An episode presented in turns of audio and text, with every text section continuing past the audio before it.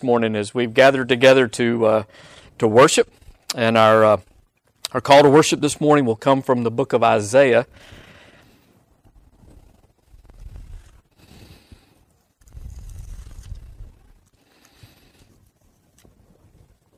Isaiah chapter fifty-two, beginning in the thirteenth verse.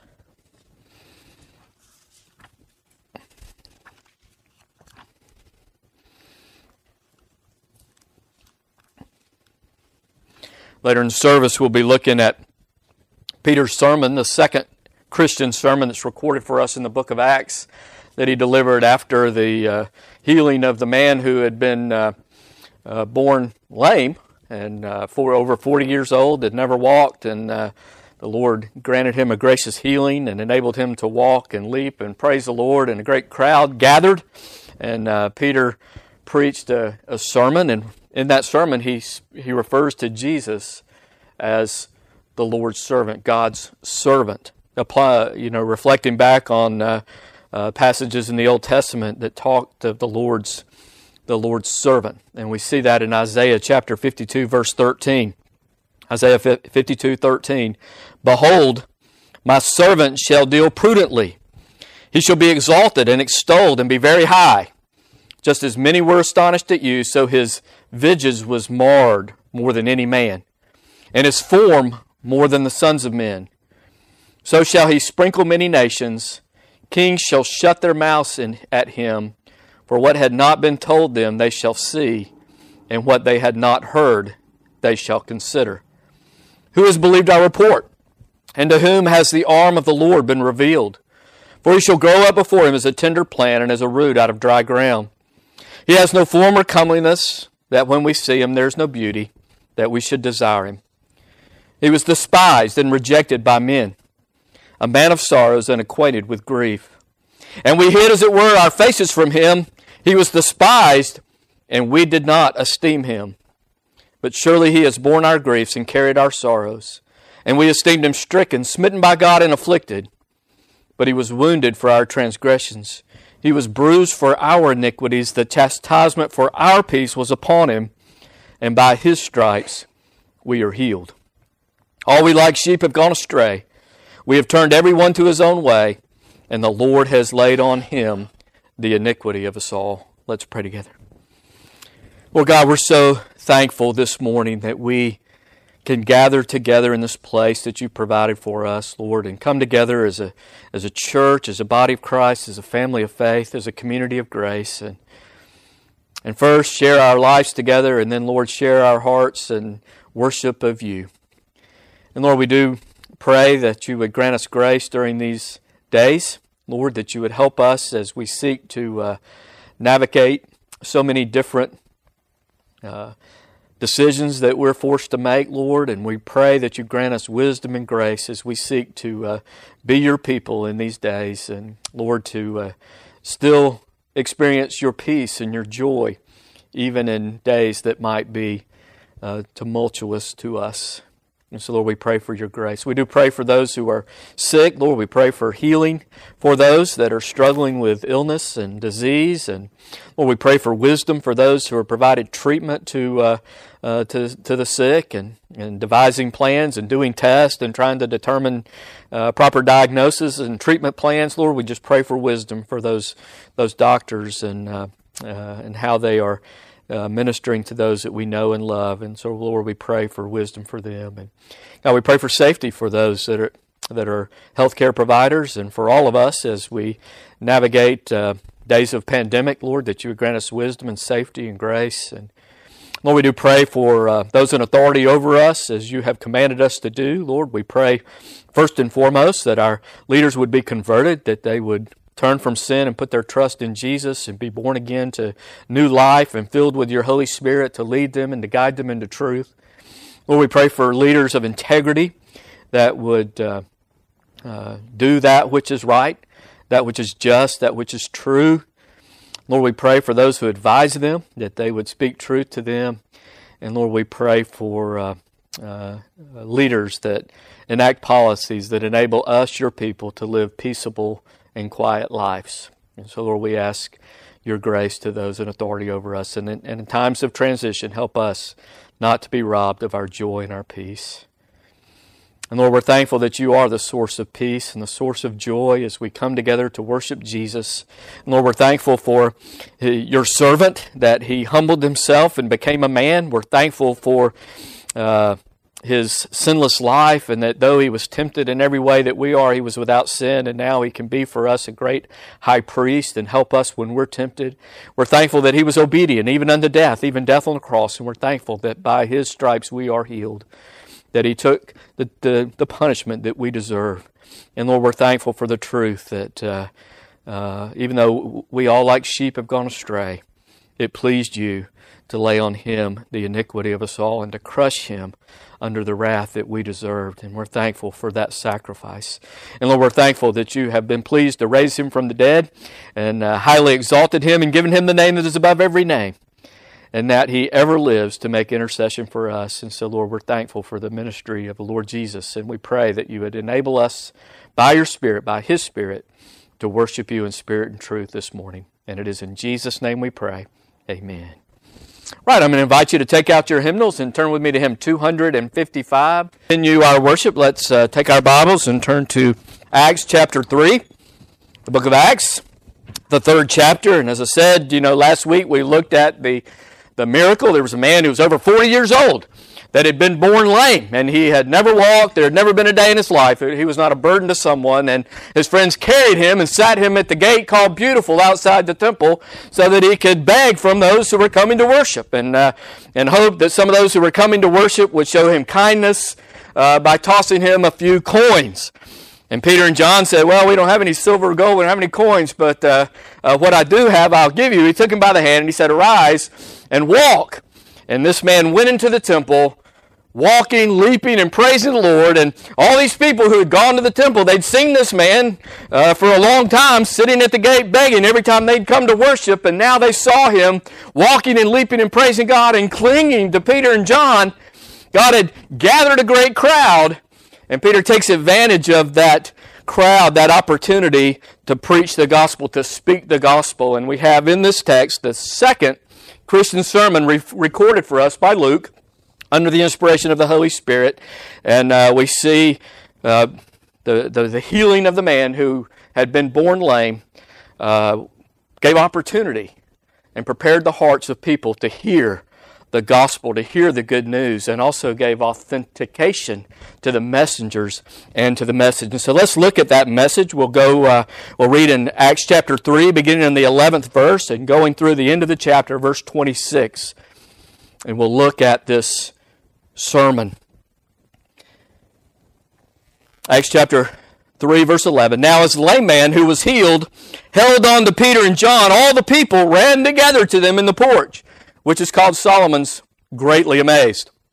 So when Peter saw it, he responded to the people, Men of Israel, why do you marvel at this? Or, or why do you look so intently at us, as though by our own power or godliness we had made this man walk? The God of Abraham, Isaac, and Jacob, the God of our fathers, glorified his servant Jesus, whom you delivered up and denied in the presence of Pilate when he was determined to let him go. But you denied the Holy One and the Just, and asked for a murderer to be granted to you, and killed the Prince of Life, whom God raised from the dead, of which we are witnesses. And his name, through faith in his name, has made this man strong, whom you see and know. Yes, the faith which comes through him has given him this perfect soundness in the presence of you all. Yet now, brethren, I know that you did it in ignorance, as did also your rulers. But those things which God foretold by the mouth of all his prophets, that the Christ would suffer, he has thus fulfilled. Repent, therefore, and be converted, that your sins may be blotted out, so that times of refreshing may come from the presence of the Lord, and that he may send Jesus Christ, who was preached to you before, whom heaven must receive until the times of restoration of all things, which God has spoken by the mouth of all his holy prophets since the world began. For Moses truly said to the fathers, The Lord your God will raise up for you a prophet like me from your brethren. Him you shall hear in all things, whatever he says to you. And it shall be that every soul who will not hear that prophet shall be utterly destroyed from among the people. Yes, and all the prophets from Samuel and those who follow, as many as have spoken, have also foretold these days. You are sons of the prophets and of the covenant which God made with our father, Abraham, our father, saying to Abraham, and in your seed all the families of the earth shall be blessed. To you first, God, having raised up his servant Jesus, sent him to bless you in turning every one of you from your iniquities. Let's pray together. Lord God, once again we stand before your word confessing that it is perfect. And Lord, that it is profitable, that it is useful to us and sufficient that we might be complete, thoroughly equipped for every good work. And so, Lord, we stand acknowledging the perfection of your word and the imperfection of our understanding. And Lord, even as these who Peter's preaching to had the, the Bible and, and prided themselves in the knowledge of Scripture, and yet they were ignorant of what it taught. And so, God, we pray that your Spirit would help us this morning to not be ignorant, but, Lord, that your Spirit would open our understanding and help us to see the truth and to know the truth and to live the truth. Lord, help us to do that which is pleasing in your sight. May your Spirit work through your word for us to will and to do according to your good pleasure. And it is in Jesus' name we pray. Amen. All right, so here we see this sermon. Uh, the second Christian sermon recorded for us in the book of Acts. And like we uh, uh, saw in the first sermon preached on the day of Pentecost in Acts chapter two, this, this sermon is an expository sermon to expose the truth of the Scripture. And we see the text at the end. Peter kind of preaches the sermon and then brings the text in at the end of his sermon. He's built up to his text. And the text is right there in verse twenty-two. Moses truly said to the fathers, the Lord your God will raise up for you a prophet like me from your brethren. Him you shall hear in all things, whatever he says to you. And it shall be that every soul who will not hear that prophet shall be utterly destroyed from among the people. And so this sermon uh, shows that they had not listened to the prophet, that God had risen up. And so what did they deserve? They deserved to be utterly destroyed from among the people. And you know, we talked last week about the fact how this man, this man who had been, was over forty years old, he'd been born lame, he was uh, healed by God, and, and we saw how he had asked for a few coins. He had asked for too little. He'd asked for a handful of change when what Peter gave him in the name of Jesus, what Jesus gave him through Peter, was walking and leaping and praising God. The man asked for too little. He asked for a handful of coins when what God wanted to give him was, was walking and leaping. And, and you know what? Even asking for walking and leaping is asking for too little. Because the miracle of walking and leaping, a lame man who had been lame for forty years since birth, him being able to leap and walk is nothing compared to the miracle that God performs every time a dead sinner, a sinner who is dead in, in sins and trespasses, is made alive and given the free gift of salvation by God's th- grace through faith in Jesus.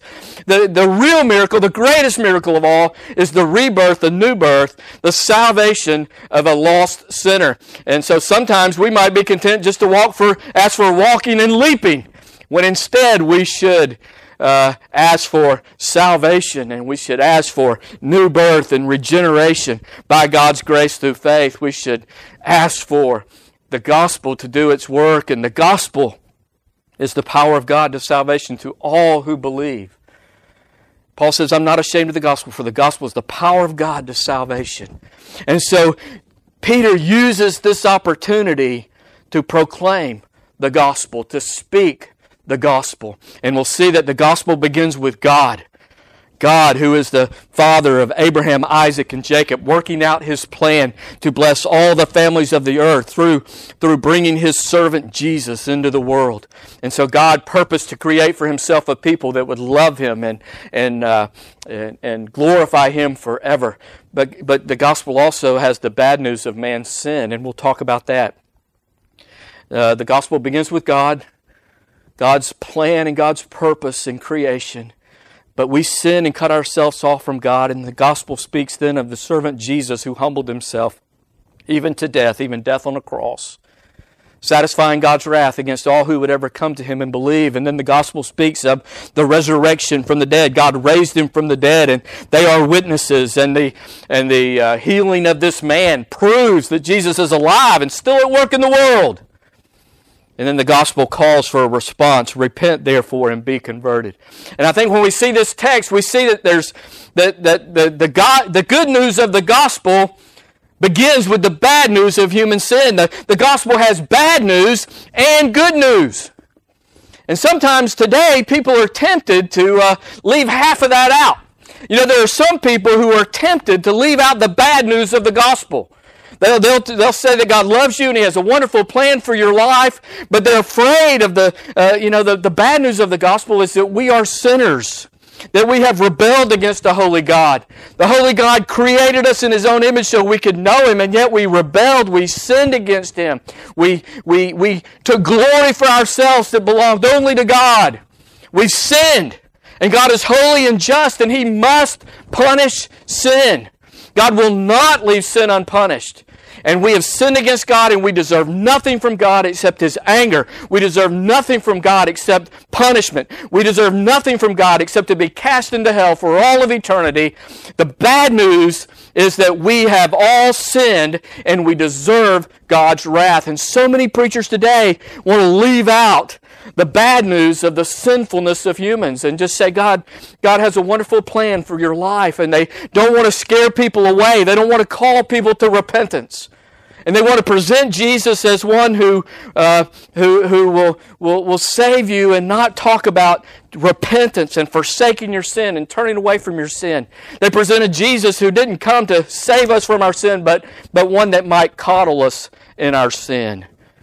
And so people are tempted to, to, to leave out the bad news so they might have more converts. Well, there's other preachers who are tempted to leave out the good news.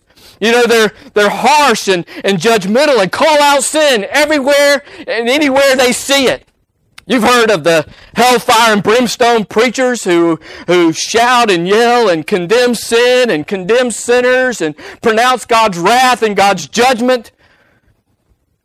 And yet they're light on the good news, proclaiming that it, no matter who you are, no matter what you've done, no matter what your sin of choice is, no matter how deep you've fallen, how far you've gone, how much you've paid, how utterly and completely and totally sinful you are, the good news is that God will receive all who come to Him in repentance and faith. All who come to Him, He will not cast away.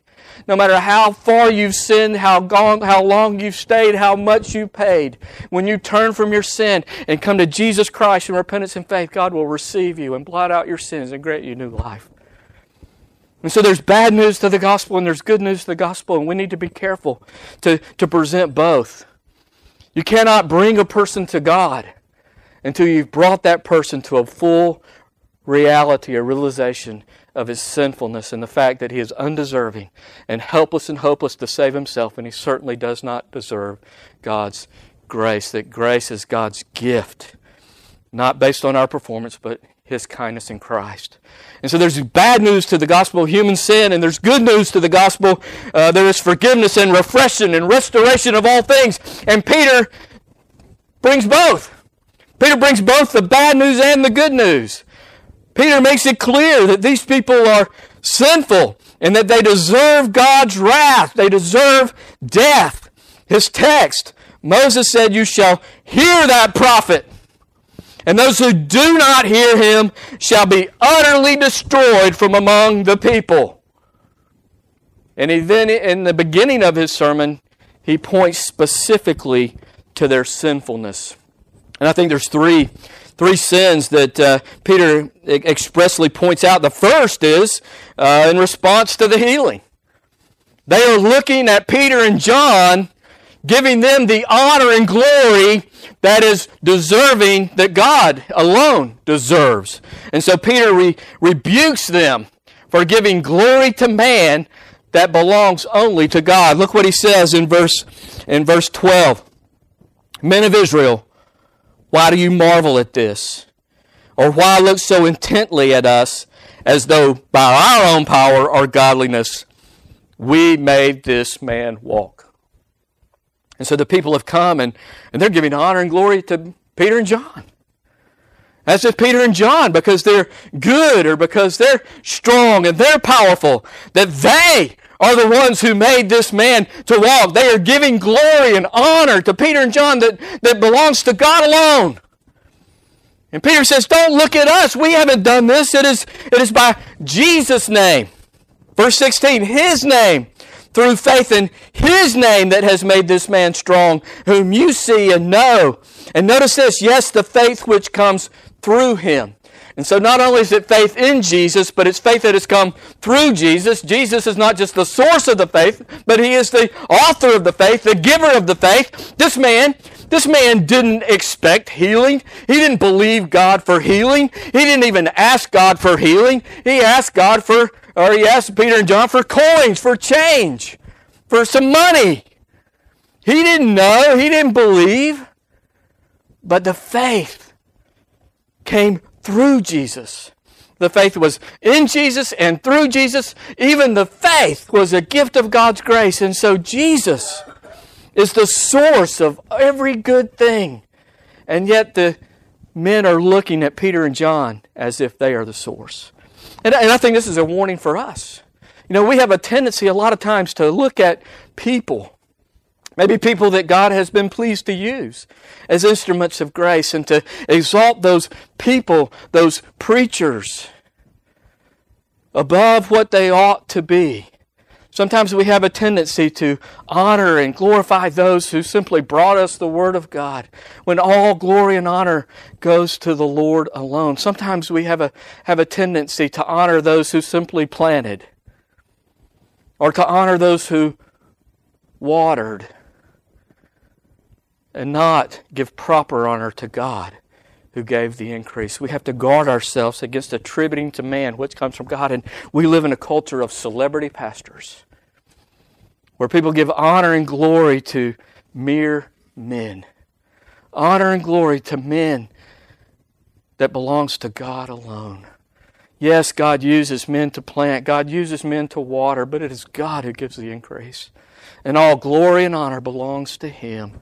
And we should not look, look to men and give honor to men that belongs to God alone. And if, and if those people shouldn't do it to the apostles, how much more should we not do it to the mere men who minister among us, the mere people who minister among us this day? And so their first sin was they gave glory to man that belonged to God only alone. And then their, their second sin, and this is uh, uh, really central and uh, something Peter really emphasized in, in chapter two, you know, they rejected, they rejected God's servant. They rejected the one that God had ordained would be the only source for salvation. And, and so they rejected Jesus. Verse thirteen, the God of Abraham, Isaac, and Jacob, and this would be a formula that they would have heard all their lives. Remember, this is Jerusalem, and uh, uh, the gospel is just right now just being preached to, to Jewish people, to descendants of Abraham, Isaac, and Jacob. And, and they had prided themselves on their, their uh, ethnicity. They had prided themselves on the fact that they were the children of Abraham, Isaac, and Jacob, the children of the covenant. And they thought just by their ethnicity, just because they were born into uh, the family of Abraham, Isaac, and Jacob, that they were good to go. And they had heard this formula all of their lives. And, and, and Peter says, well, the God of Abraham, Isaac, and Jacob, the God of our fathers, glorified His servant Jesus. We're not talking to you about a different God. We're not talking to you about a different religion. We're just talking about the natural outworking of God's covenant promises to Abraham, to Isaac and Jacob, the plan that He had ordained before the, the foundation of the earth, and that He declared through Moses and Samuel and all the other prophets. God glorified His servant Jesus. He glorified Him. He showed His glory through the miraculous works that he'd done, through the miraculous, wonderful teachings that he gave, just like we talked about in chapter two, he attested him to you as the Messiah through wonders, miracles, and signs. God glorified Jesus and showed that He was the Savior. He was the Christ. He was the Messiah. All the things that the prophet said, Jesus fulfilled. And what did you do? God glorified Jesus, and what did you do? You delivered Him up and denied Him in the presence of Pilate. Pilate wanted to let Him go. Pilate said, this man's not done anything wrong. Pilate said, there's no reason to accuse this man. And what did you do? You demanded that He be crucified. You denied Him and demanded that He be killed. And not only that, you demanded that a murderer be released to you in His place. You delivered Him up to Pilate, and you denied Him, and you demanded that He be put to death and that a, a murderer be released to you. And Peter shows the, the extent of that sinfulness by the titles that he uses for, for Jesus, the servant of God. As we read in Isaiah, the servant, the one that God had sent to do His work and His will. And Jesus had humbled Himself and became obedient, even unto death, even death on the cross, taking the form of a servant. You delivered Him up to Pilate. You denied Him. And, and, and I'm sure as Peter uh, spoke these words, Peter rem- remembered that he too had denied the Lord. He was a sinner speaking to other sinners about where to find a Savior. You denied Him, and, and, and, and you denied the Holy One, the one who had lived perfectly in a right relationship with God, the one who was set apart to God, who had perfectly lived a life of holiness. And He was just. He loved his neighbor and had never violated the law. Even Pilate, the judge, said there's no reason to accuse this man. He's just. He's righteous. He's lived in a right relationship with God. He's the Holy One. He's lived in a right relationship with man and all authorities over him. He is just.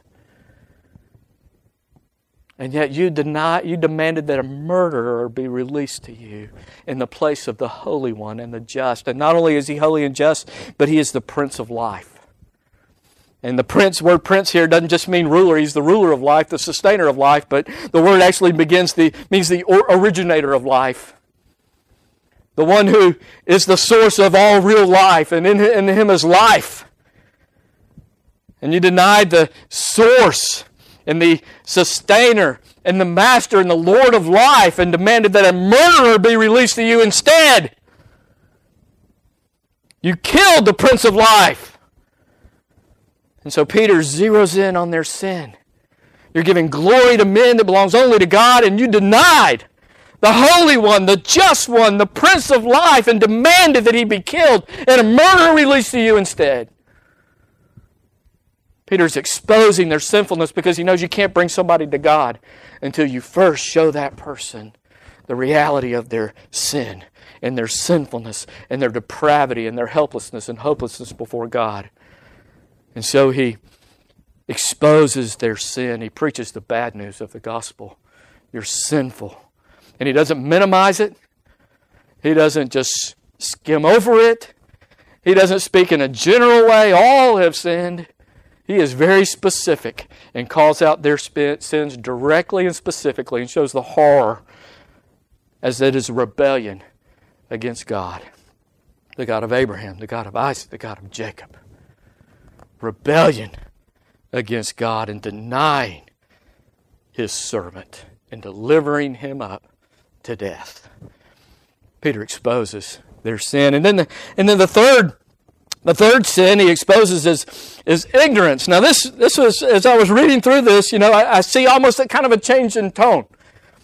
And, and certainly a change in tone from, from uh, chapter two when he says, therefore let all the house of Israel assuredly know this, God has made this Jesus whom you crucified both Lord and Christ. But look what he says in verse, in verse seventeen, yet now, brethren, I know that you did it in ignorance, as did also your rulers.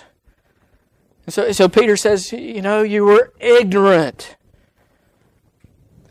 But we must see from this sermon, guess what? Ignorance does not equal innocence. Ignorance is no excuse. Ignorance does not mean that you are not responsible and accountable for your actions. Because he says you've done this in ignorance, but you need to repent and be converted. And so he rebukes them for their ignorance, because ignorance does not mean innocence. Ignorance is not an excuse for their actions. In fact, Peter says, there is no excuse for your ignorance. Why? Well, because God foretold these things by the mouth of all his prophets. God foretold these things, that the Christ would suffer, and he's fulfilled it. God has spoken of these things by the mouth of all his prophets, verse twenty-one, since the world began. Moses. Not only that, Samuel, verse twenty-four, and all those who have followed. And so you did this in ignorance, but ignorance is not an excuse, because there's no excuse for your ignorance. These people, not only did they pride themselves on being descendants of Abraham, Isaac, and Jacob, they prided themselves on their knowledge of the Scriptures. Oh, they could quote the Scriptures that we read. They could quote the Scriptures about the, the Christ, about the Messiah. They could quote the Scriptures. They knew the Scriptures. They knew the Scriptures, but they didn't know to whom the Scriptures pointed. You know, and, and, and again, Peter, a sinner speaking to other sinners about where they can find a Savior. They denied the Lord. Peter denied the Lord. They were ignorant, and you know what? For most of the three years, or all of the three years that Jesus walked among them, the disciples were actually ignorant about who Jesus really was. Peter himself, when Jesus said, the Son of Man is going to go to Jerusalem, and he's going to suffer many things, and he's going to be killed, Peter said, no, Lord, that will never happen to you. We will not let that happen to you. And what did Jesus say to Peter? Get behind me, Satan. You're ignorant of the things of God. And so they were ignorant, but their ignorance is not an excuse, because there's no excuse for their ignorance. And yet the disciples, even the disciples, all through the ministry of Jesus until the coming of the Holy Spirit, they didn't put it all together. They didn't put it all together. They didn't put all the Scriptures about the Messiah, the suffering servant, together. And even though God had spoken of that the Christ would suffer, they didn't put it together they, because they wanted they didn't want to see it that way. They wanted to see a triumphant Messiah, not a suffering servant. They wanted a military and political leader, not a servant, not a slave, not one that would be despised and rejected. They didn't want to see that, so they didn't see it. And even Jesus, on the day of his resurrection, two of his disciples were walking on the road to Emmaus and talking about the things that had happened, and they were sad. And Jesus came up to them and said, what are you guys talking about? And they said, are you the only person in Jerusalem that hadn't heard what had happened about Jesus of Nazareth? We, we had hoped he would be the one that would restore Israel, and now he's been, he's been killed. And Jesus rebuked them, saying, oh, how foolish you are, and of slow of heart to believe all that the prophets have said. And Jesus opened up the Scriptures concerning himself. They was there, but they didn't understand. They did it in ignorance, but the ignorance was not an excuse. The ignorance does not mean innocence, because there's really no excuse for their ignorance, because God had said. He had said it through the prophets. Moses, Samuel, all that followed him, and even beginning with Abraham, that in your seed all the families of the earth shall be blessed. And so Peter doesn't hold back the bad news of the, of the gospel. You have sinned, and you are deserving of God's wrath. You did not hear the prophet that God sent, and therefore you deserve to be utterly destroyed from among the people. and he points out their sin.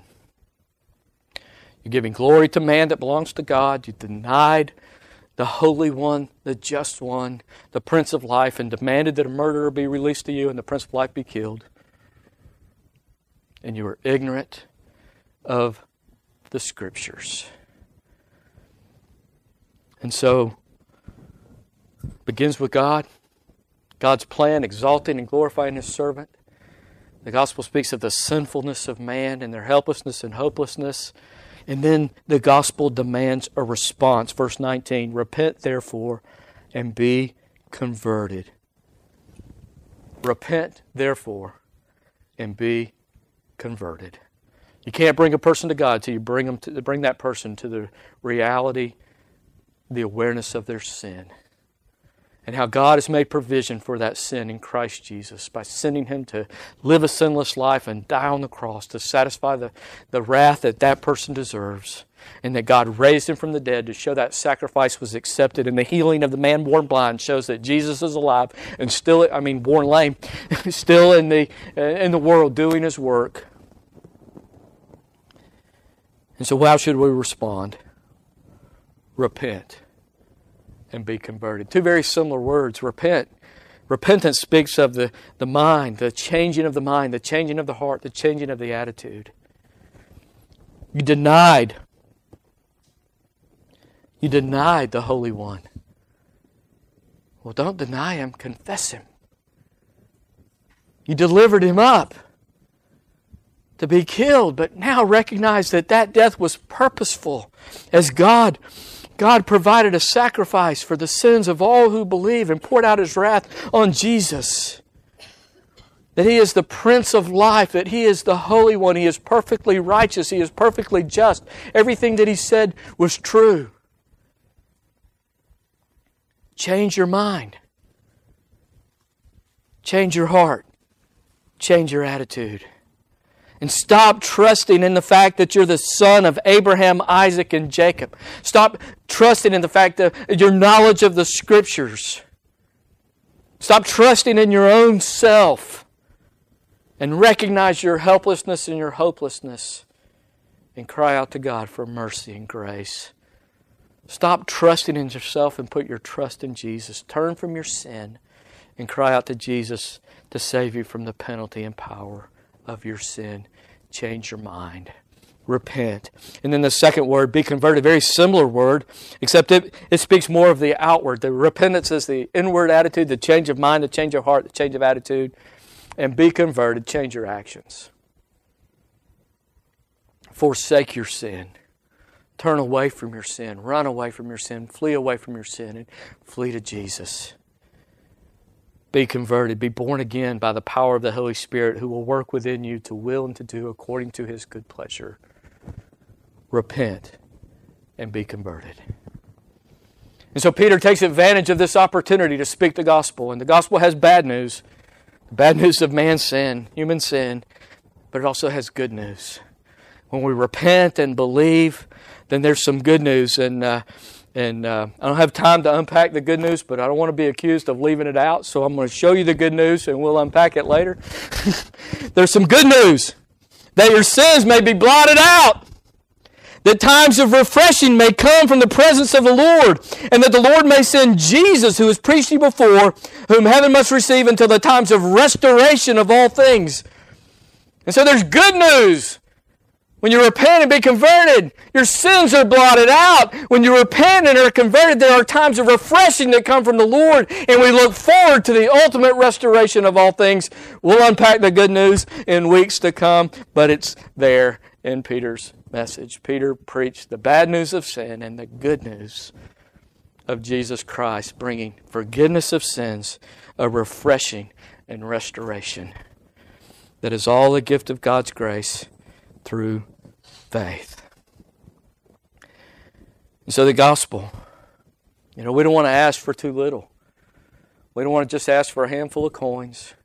We don't even just ask that we win the Mega Millions lottery. We don't even just want to ask for walking and leaping.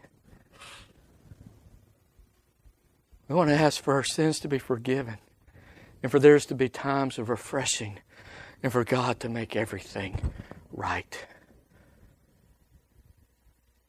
And it's the gospel that is the power of God to salvation to all who believe.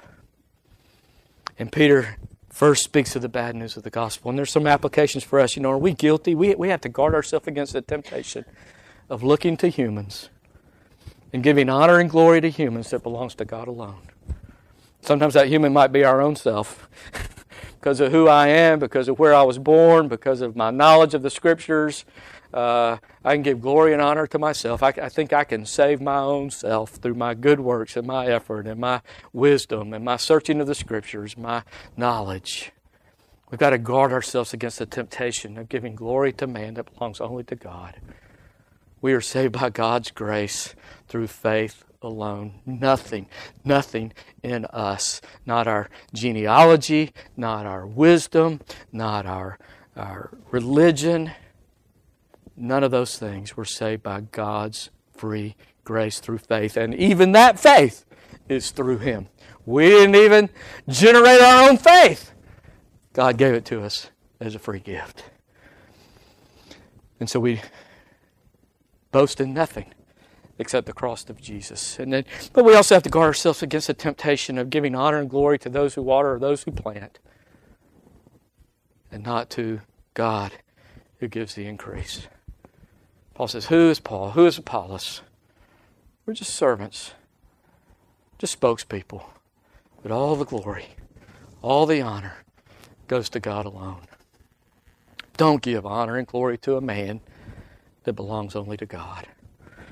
We also have to guard ourselves against putting faith in our knowledge of the Scripture. You know, sometimes we'll go to the Scripture and and instead of letting the Scripture speak to us, we take our own ideas and our own uh, presuppositions and our own thoughts to the Scripture and try to find validation for what we want to believe and what we want to think. Find proof for what we already believe from the Scripture instead of allowing the Scripture to speak to us and, and, and embrace its truth.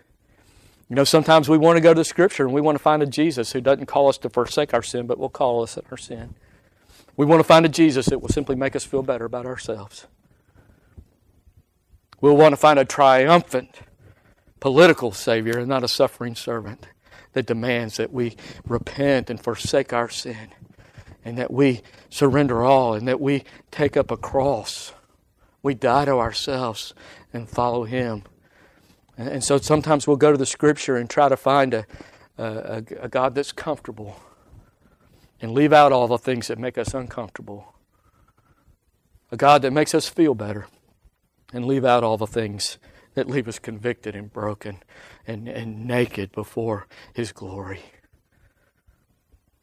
Sometimes we're guilty of ignorance because we choose to be ignorant, because we want to interpret the Scripture in a way that makes us feel good, instead of it shows our wickedness and the depth of our depravity and our helplessness and our hopelessness.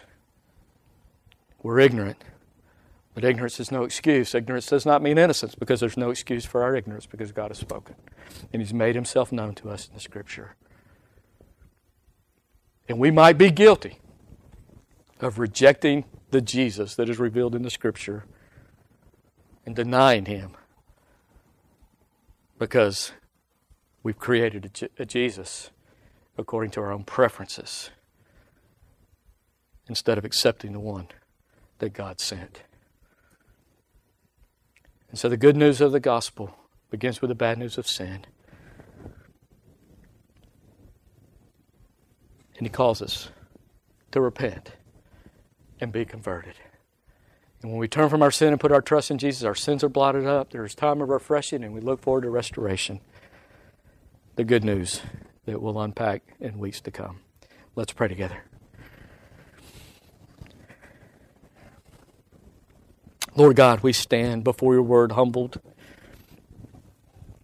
And Lord, we confess we are, we are all guilty of giving too much credit to people. Too much credit to ourselves. And too much credit to mere instruments, tools in Your hand. So, Lord, we pray that you guard us against the temptation of giving glory and honor to humans that belongs only to you. And, Lord, we confess so often we'll go to the Scriptures to try to make ourselves feel better.